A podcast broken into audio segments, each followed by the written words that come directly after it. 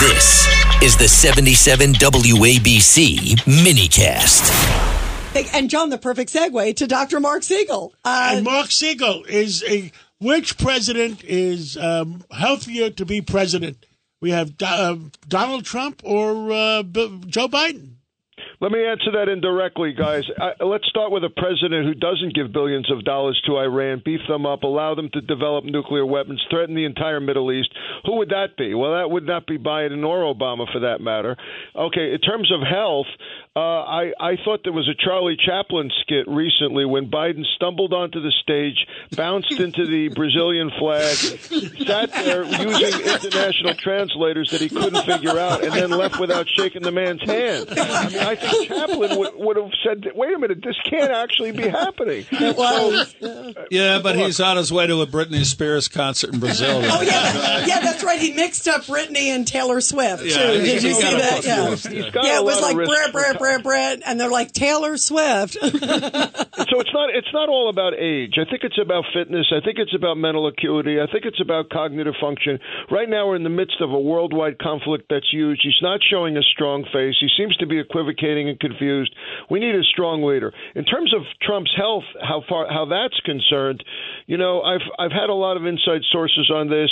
His, his blood pressure's low. His cholesterol is well controlled. He's losing some weight. He's walking the golf course more.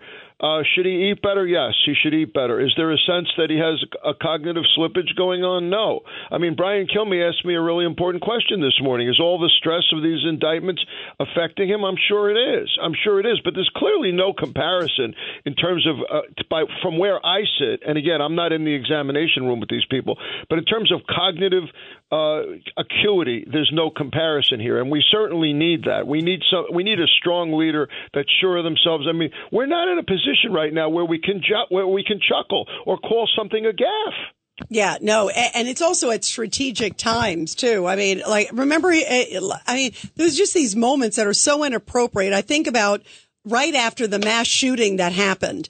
And remember, he came out, it was after that horrible shooting, and he starts making a joke about ice cream. You know, it, it, was so, it was like, wait, you're here to announce about this horrible shooting that breaks the whole country's hearts.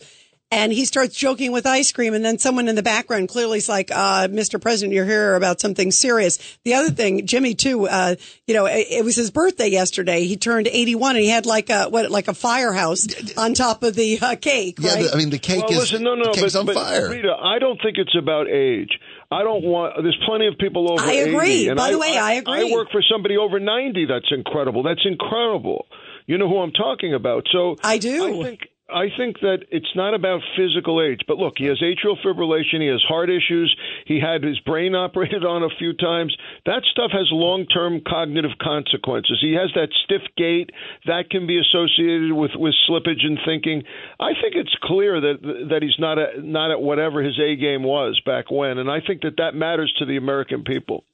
And by the way, to answer your other question, uh, Gavin Newsom isn't going to be the candidate. I think I know I'm I'm going out of my lane here, but look, it looks like Biden is going to run.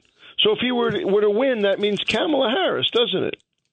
Oh no, cackles. Oh no. Oh no. that would be a whole other hour. That's why Biden. Yeah, yeah, yeah, yeah. Oh, no, we'll see what happens. I, I, Dr. Marc Siegel, thank, thank you. Thank you so much, Marc. You're great. Great to be on with you. Thank, thank you. you.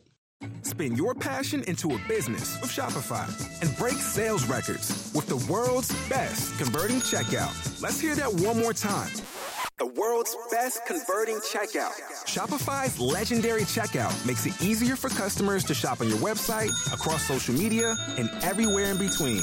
Now that's music to your ears. Any way you spin it, you can be a smash hit with Shopify. Start your dollar a month trial today at shopify.com slash records.